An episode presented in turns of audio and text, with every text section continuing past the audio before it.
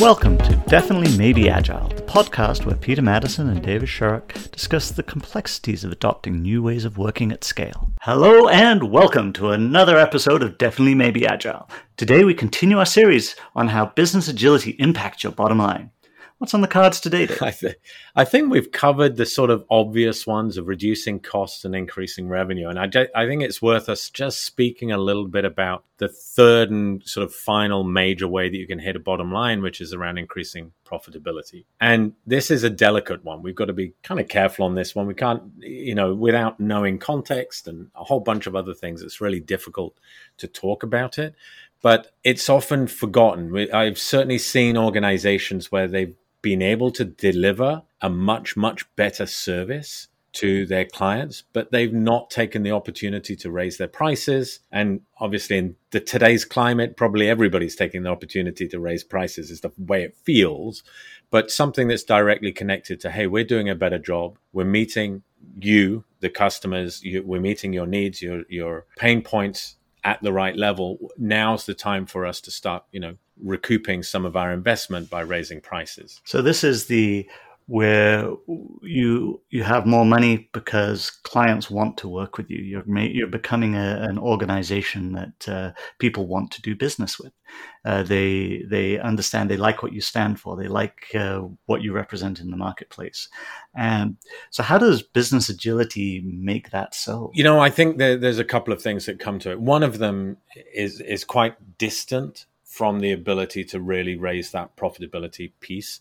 And that one is to do with the fact that we're people oriented, kind of purpose driven in the way that we organize an, uh, an organization or a business from an agility perspective.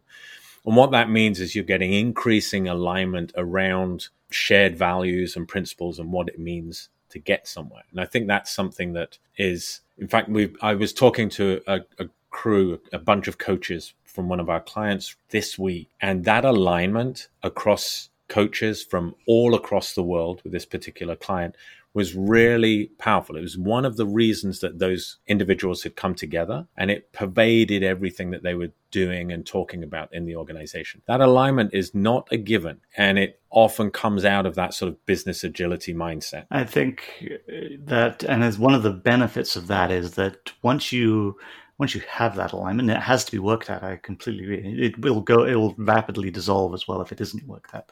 But that alignment uh, becomes very visible outside of the company too, in the way that people talk about the company, the way that your employees talk about the company, the way that uh, you they feel about the company, because it's just naturally. Um, the the feeling that they have about that, and that's one of the ways in which I think it really truly helps the uh, the organization. It's such an important aspect of uh, what business agility is uh, helping you build. Well, it, I think it's uh, Seth Godin says that people you, you, buy from people like us, right? And that's part of it. When you've got a really clear definition of what it means to be us, then you're going to attract the people who want to buy from people like us, and and that's that's just a little distant but very important. Yeah. And and that is a is where we're talking about building rapport with our customers, where we're we're creating those connections, we're creating this uh, the the community around uh, how we want to interact with the the world around us, and uh, which exudes into a, a, lot of other aspects of uh, how we behave and uh, how we interact with each other, both in the work that we're doing, and that then extends out into how uh, the organization is perceived. And I think that that the next piece, if you like, is the understanding of the end user, the customer. And again, when we come in from a business agility perspective, we've talked a bit about the cultural piece and the people orientation. The other one is the user centric view, where and, and the number of times, and I know because you and I have worked in similar organizations in the past, right? The number of times where we go in and the perspective is not from an end user's how we're going to use this system, product, service, whatever it is, but the p- perspective is how best to optimize this internally is one that is not what we're talking about. When you're looking at business agility, value streams in terms of end user value become the dominant point of conversation. It means every step of the way is continually thinking about those customers, clients, those end users. And therefore there's there's a lot more opportunity to build rapport and understanding and therefore to deliver something which is meaningful to those customers or end users. So, how would you sum up how business agility impacting your bottom line through increasing your profitability?